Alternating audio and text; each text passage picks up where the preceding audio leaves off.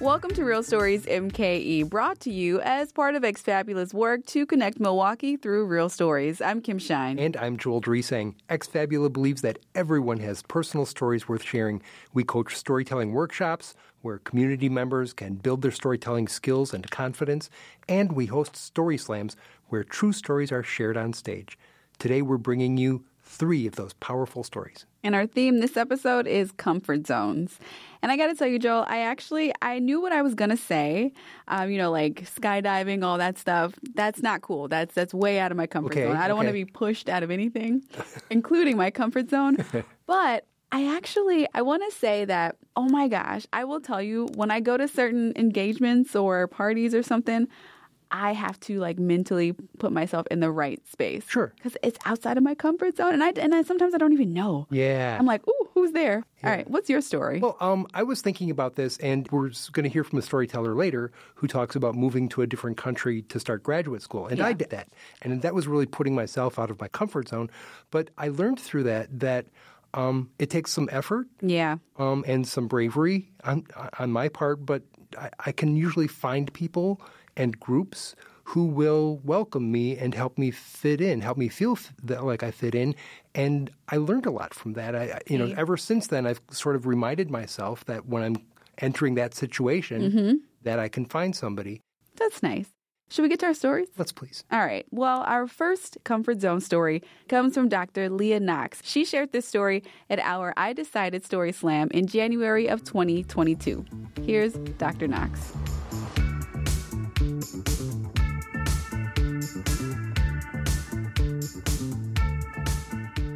Good evening, everybody. Thank you so much for having me. And I'll start my story. So, one day, there was these two magnificent, handsome, young, but really wise uh, men. that came to me, Dr. Knox, Dr. Knox, Dr. Knox. Listen, we want to give group therapy to all in Milwaukee. And I was like, wait, wait, wait, wait, wait. We can't do that. Number one, it's unethical. Number two, we can't possibly treat all in Milwaukee. They were like, well, we got to do something. There's so many problems. There's things going on. Darius, I've been protesting and I'm really, really tired. I don't want to do it anymore. And it's just a lot. Our people need our help. The black and brown communities need our help and they need therapy. Also, Corey, you know what, Dr. Knox, you know, you helped me a lot. And so I've been telling everybody they need to go to therapy and they all need to see you. I'm like, you know what? Thank you so much. I appreciate that. However, no, we can't do that. But what we can do is offer group therapeutic experiences. They were like, well, all right, all right. And I'm like, but wait a minute. I just want to let you know this is going to be huge. You guys are geniuses. Whatever, whatever, Dr. Knox, let's just do it. But one thing, we want to offer it all for free. And I'm like, okay, we can do that. But the other caveat is it has to be offered to our Black and Brown communities in beautiful and safe spaces. Beautiful spaces. The reason why it needs to be in beautiful spaces because it's dear to my heart. When I was growing up, all of you that are from Milwaukee and know the north side and west side of Milwaukee, I grew up in Hillside, Lapham Park, Lisbon Square, 22nd and Center, 27th and Galena, um, a lot of government assisted um, housing complexes, AKA the projects, for those of us who live there. In those facilities, people didn't have a lot of beauty. It was not a place where you would say, Oh my God, look at these beautiful trees, these beautiful homes. It's just glorious here. However, it was beautiful because the people there were beautiful. It was filled with love. It was filled with such a home. People took care of each other, made sure you were safe and loved. My mom, a single parent. My brother was a year younger than me. They called us the Irish twins because we looked alike and we were about the same height. A lot of times, us and our neighbors had to make sure that we were okay. At Hillside Lapham Park, we lived across the street, um, across the highway from places where it smelled so good.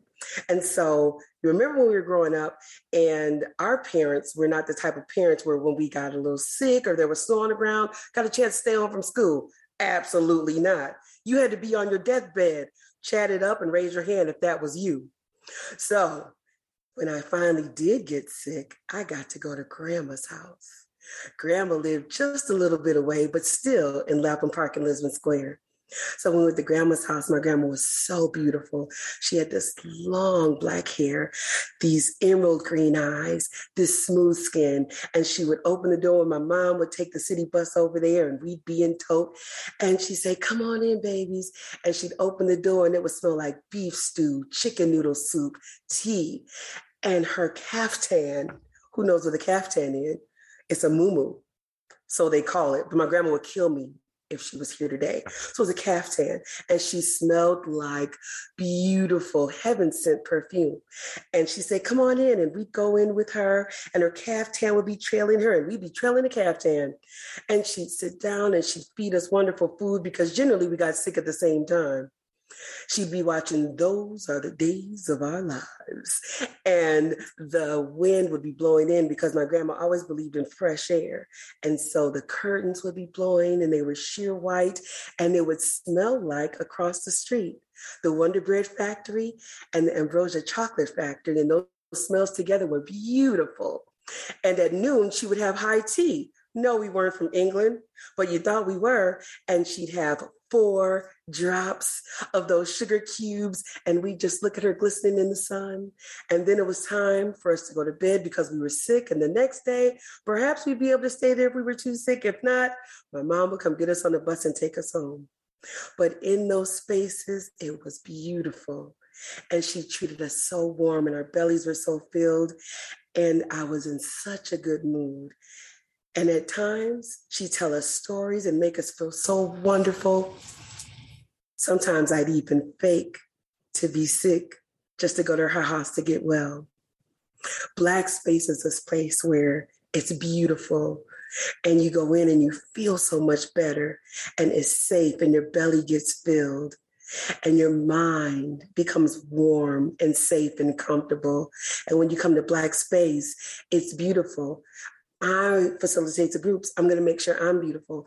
The space is going to fill with plants and beautiful decorations because it's beautiful. When I open that door, I might not have on a caftan, but I promise you this I'm going to look good for you because Black and Brown people are worth it. I decided Black space because this is what we deserve. That's why I decided Black space.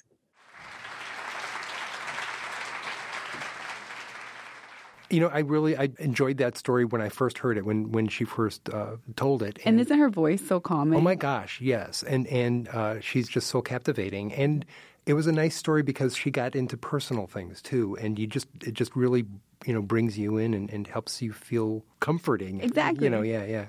Well, Dr. Knox, um, we don't have an update from her, but just a little bit more about Black Space. So they're at the Milwaukee Art Museum. They have a partnership, and I know that they did some um, classes and some some group sessions in March. But just for folks who are interested in the future ones that they do, they welcome all BIPOC women, men, and LGBTQIA individuals, and all events are free. But you do have to register in advance. That's uh, it's encouraged to do so at least. That's a great service. Mm-hmm. Our next Comfort Zones story comes from Melanie Kaplan. She shared this story at our Deaf Stories Project Story Slam in 2022. Melanie told this story in American Sign Language, so the voice you'll hear is the interpreter from Professional Interpreting Enterprise. The interpreter translates Melanie's story into spoken English. If you want to see the story told in ASL, you can check it out on the Exfabula YouTube channel. But now, through her translator, here's Melanie. All right, hello everybody. My name is Melanie, and I want to tell you a little bit about a struggle that I've had and finding my identity and deciding who I really am. I was born entirely deaf. I couldn't hear a thing. And when I was about the age of one, I started to gain some of that hearing back and I could hear a little bit. And I was which you would consider hard of hearing. I could hear some noises. I could hear that people were talking. Um, Mom did use sign language with me, but she could use her voice. Uh, most of my um, early years, my education, I was at um, a couple of schools. I was in what you'd call a mainstream environment. That means it's all a bunch of people who can hear, and then some people who are deaf are participate in that school, and we're mainstreamed. We're in the school and the program all together, all the classes. Is everybody in the back there? Have you been to mainstream back there? Do you know what that means? So, and then there's the environment that I experienced where I was the one and only deaf person in a group with a bunch of students who could hear. And they had their interaction, but I was the lone deaf and I was kind of left out. I wasn't really a part of the school, a part of the kids and the growing up. I mean, when I look back on the experience that I had, it really is upsetting. And settling and very frustrating. The struggles that I experienced going to school, trying to get somebody to understand who I was, and feeling like I was constantly running into a brick wall, that people just didn't get me. When I was about 12 years old, I had an amazing moment. They, I saw some kids and they were deaf and they were using sign language. And I was like, hey, what's up over there? And I'm like, what are they doing? So, um, they said that they were practicing for a drama that they were going to be doing. It was a deaf kids drama group. I thought, what? Are you kidding? I want it. I want it. I want to join. I am so, oh my gosh, I am so excited. Those are my people. That is my community and a group of people that I could fit with. So the next time they had a drama, I was right in the front line going, yep, yep, I want to be in here. I practiced, I participated, I was thrilled to be involved in this environment. I, I mean, it was just a great, great opportunity. And they got me. And I just really felt for the very first time in my life that they saw me. They knew who I was. They could understand me. And it was just this wonderful experience. At the same time that I was in that drama, the movie um, with Marlee Matlin called A Children of a Lesser God was released, and she won an Academy Award for that. And to see that, and here was this deaf woman winning an award, and I thought, oh, that could be me. That could be me. I want to be that to be me. So I was just thrilled about thinking about this opportunity. Now, there were a lot of different um, local theaters within the area. They did different productions of Children of a Lesser God. And I would audition for each and every one of those. And I traveled around all over the states, involved in some of these professional um, plays. And I really felt at home on the stage and with this group of people. And this was when I was in high school. I missed a lot of school, but I was out traveling and performing and I loved it. I mean, sometimes we'd be in Vermont and Texas and just all over the place. But I really felt like this was my, this was a place that I belonged. But I knew that who I was inside wasn't real, wasn't settled yet. I, am I, am I a deaf person? Am I a hard hearing person? And well, who am I? And I felt like I was really frustrated with a lot of the people that I interacted with that they didn't really understand who I was. When I was on stage, absolutely. But when I was in my regular everyday life, hmm, not so much. I graduated from high school and went to the University of Illinois, Champaign, Illinois. And they, I signed up for their um, theater program, and I had to be auditioned for the program, and I was accepted. However, it was on a probationary period. They wanted to see how well I would do. And they said that I needed to participate in speech training to be involved in their program. And I was like, okay, you guys know best. You're the professionals. All right. And I thought, hmm, I'm, I'm not hearing though. But all right.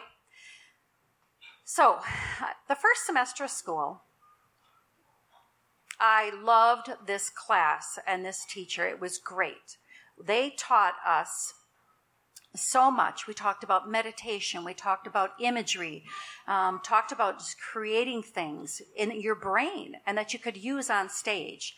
And I learned a lot from this teacher, but she still didn't really see me for who I was. She was focused on my ear and my mouth. Can I hear and can I speak? That was all that she thought about me. So, second semester, we were teaching about uh, taking a class which was talking about movement. How you use your body when you're acting, smelling, using all your senses. and getting in touch with your body, practicing like recognizing the scent of things and how you can incorporate that into your work. And one of the lessons they talked about sound. And I was like, oh, oh, okay, feeling a little anxious about how the, what this is going to look like. So they passed out blindfolds for everybody. And I was thinking to myself, do you seriously want me to put a blindfold on? You know that I can't hear. I mean, I couldn't hear, and then adding a blindfold to me made me very feel very sensory deprived. I had no sight, no vision.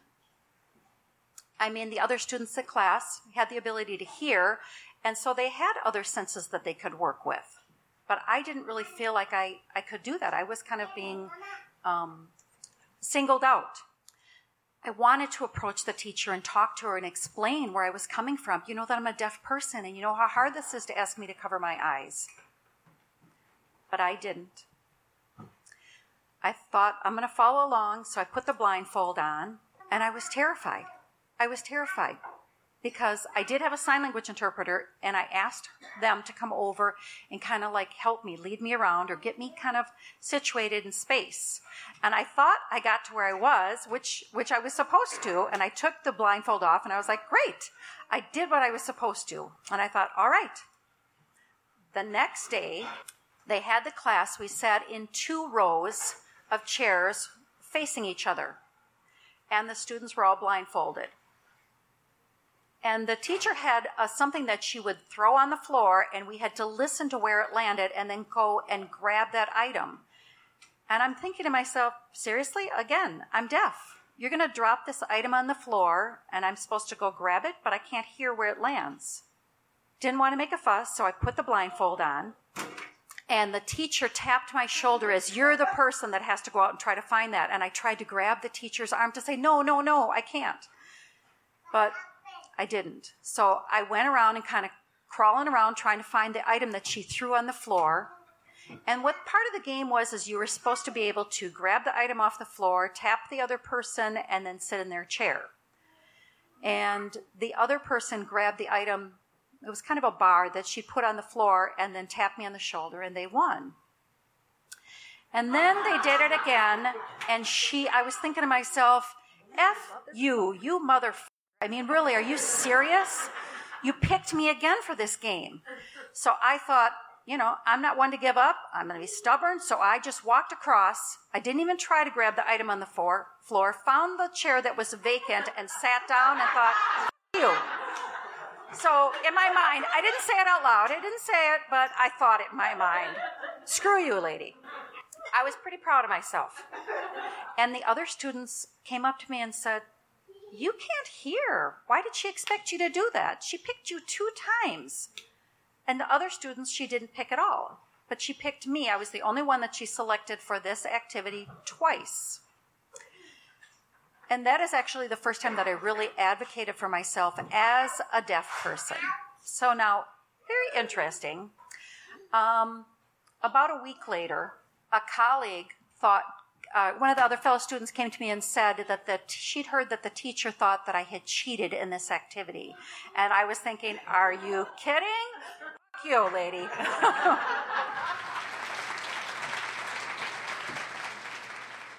Melanie's story was uh, a good point, like she said about advocating for yourself. Yes. Um, but I still didn't. I still didn't get what why the teacher did that. Yeah, yeah. it was the, it was just so maddening to what was going on there. But but good for Melanie to to stick up for herself and to share that story. You know, just to share her experience that way. Mm-hmm. And again, if you want to see Melanie tell that story in ASL, go to the Exfabula YouTube channel. Our final comfort zone story comes from Alejandra Jimenez. She shared this story at Core El Centro's 25th anniversary celebration.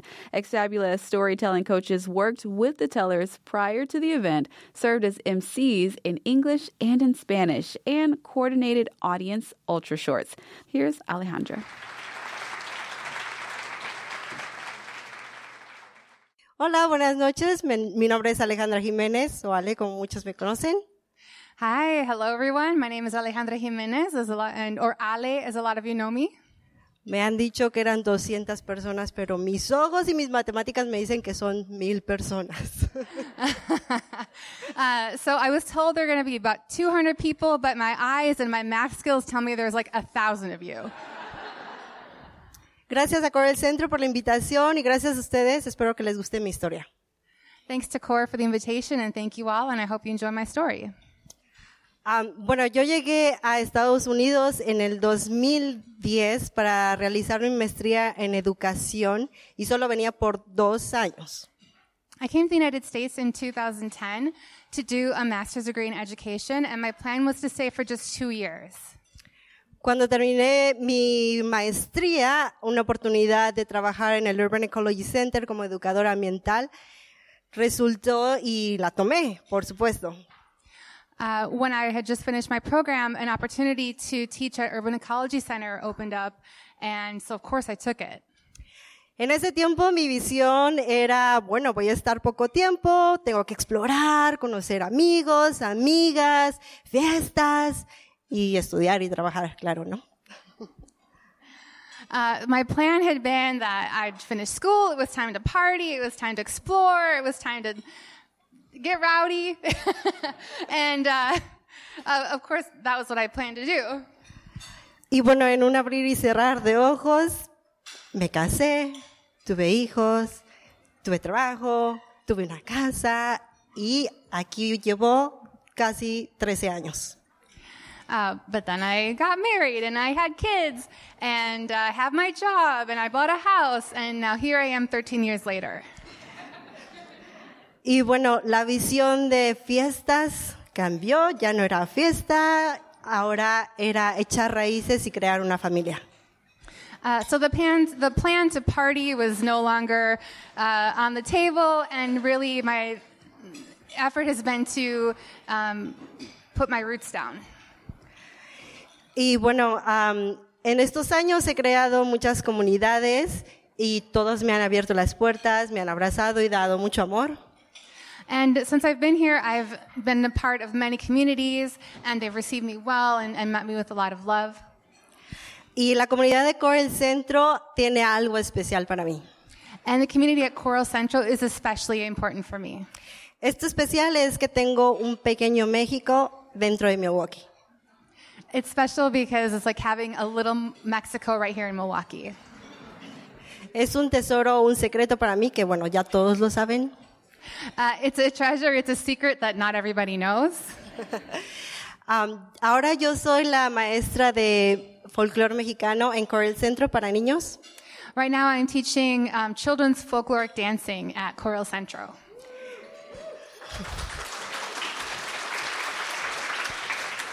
Y bueno, esto me ha dado la oportunidad de no solamente a alimentarme a mí mi alma, sino también a niños latinos y mexicanos sobre todo.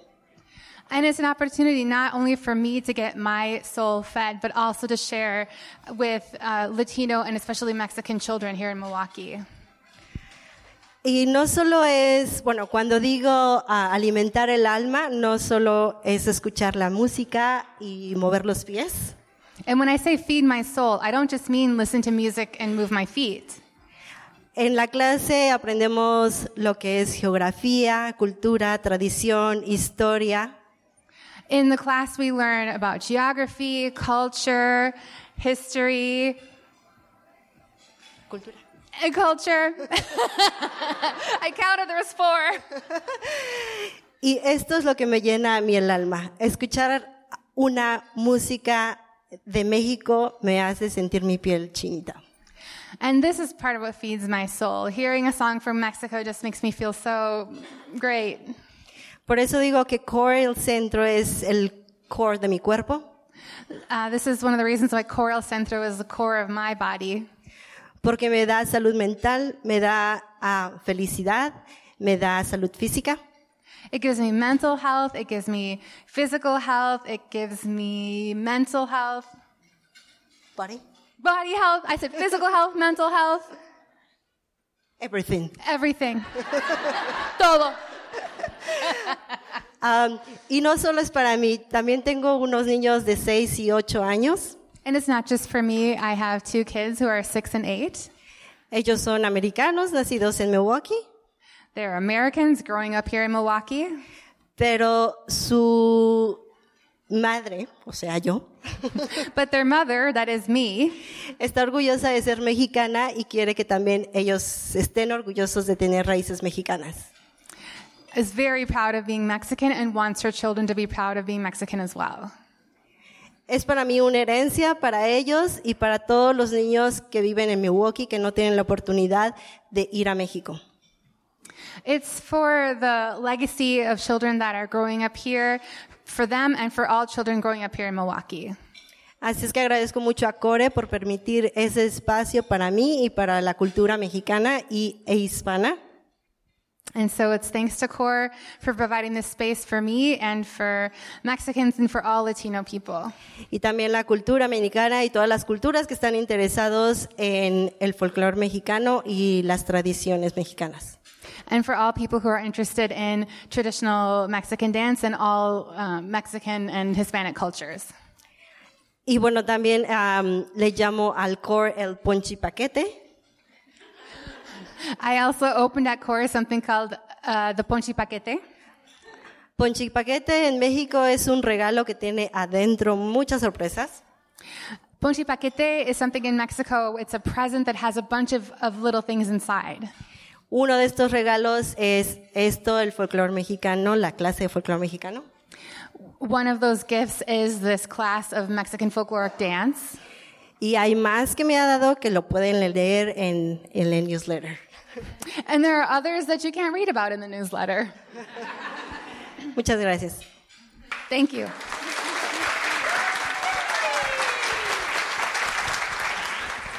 A lot of our stories have been about moving and how we kind of resettle into finding our comfort zone. So I love the fact that Alejandra was willing to share hers. And even though, you know, there was like no conflict or anything like that, if you've ever felt out of place, I think it could draw you in. Yes. So, Kim, our core work with Core El Centro is an example of how Exfabula can customize storytelling workshops and experiences for organizations in southeastern Wisconsin. If you're interested in working with us, check out our website at exfabula.org and click on Collaborate. Such a good word because Exfabula is making select public story slams accessible to Spanish speakers by offering simultaneous interpretation from English to Spanish using headsets. We welcome storytellers to tell their stories in Spanish as well. More details are available at exfabula.org. And unfortunately, Joel, we are out of time. Oh, no. Oh, no is right. But y'all know we have been doing this since 2009, so there's more audio and video stories available on our website. And that's at exfabula.org. And our website lists upcoming storytelling workshops and story slams. We hope you'll join us at an event and maybe even share one of your stories. You can also connect with us on Facebook, Twitter, and Instagram. Yeah, and we always thank everybody who is making this program possible, which includes the Exfabula's staff, our fabulous storytellers, producer Lauren Instanez, and audio engineer Sam Woods. We also would like to give some appreciation to our partner on the show, 89.7 WUWM. Milwaukee's NPR. For Real Stories MKE, I'm Joel Dresang. And I'm Kim Shine. Thank you guys so much for listening, and please consider telling your own story too.